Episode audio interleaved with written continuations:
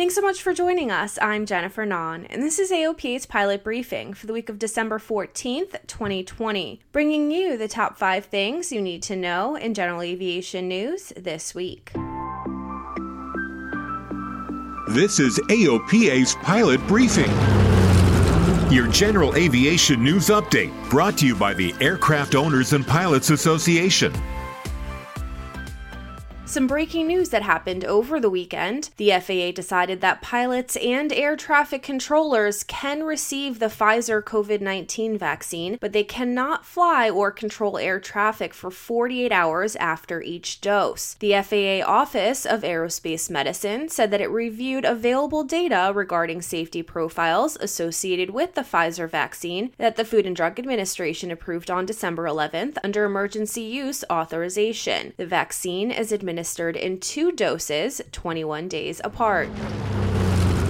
Even before the COVID 19 pandemic, the flying community was voicing its frustration with rising insurance premiums. There is some potential good news on the horizon for pilots. After months of close coordination with AOPA, Assured Partners Aerospace, AOPA's strategic insurance partner, is teaming up with an A rated aviation insurer that has pledged to explore streamlined underwriting guidelines for pilots up to age 79. This coverage could provide more options to those who fly engine, piston powered aircraft with fixed, retractable, or tailwheel gear configurations and have six seats or fewer and with a hull value as high as $500,000 did the regulatory measures the FAA enacted in 2020 to ease the impact of the coronavirus pandemic on the pilot community do the job? And what more could be done to make any new measures more effective next year? On December 10th, AOPA launched a brief online survey to let pilots weigh in on those questions and give the FAA some hard data to consider before it decides whether to extend pandemic relief beyond the SFAR that took place on October 1st, which was the third pandemic relief measure of the year. Now, as the pandemic undergoes resurgence, surpassing the FAA's expectations of just a few months ago, AOPA believes the best way to advocate for general aviation is to present the FAA with fresh survey data estimating how pilots made use of the SFARs and what they found helpful, what wasn't helpful, and giving pilots a chance to suggest any ways in the future the SFAR amendment could be improved.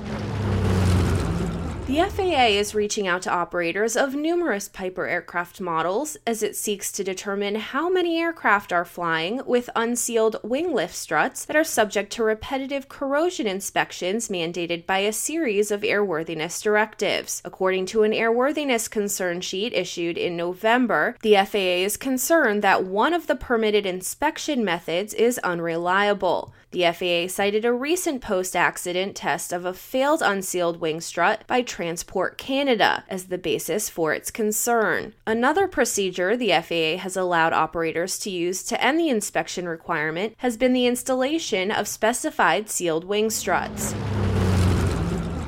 The Reno Air Racing Association has made significant progress towards the $500,000 goal of its Save the Races fundraising campaign and has identified a path forward to hold the national championship air races in 2021 following the heartache of having to cancel the 2020 races because of COVID 19. The $50,000 match was met on December 7th and the campaign passed the halfway point December 9th. The Reno Air Racing Association just announced another $20,000 in matching grants for the Save the Races campaign, which runs through the end of the year.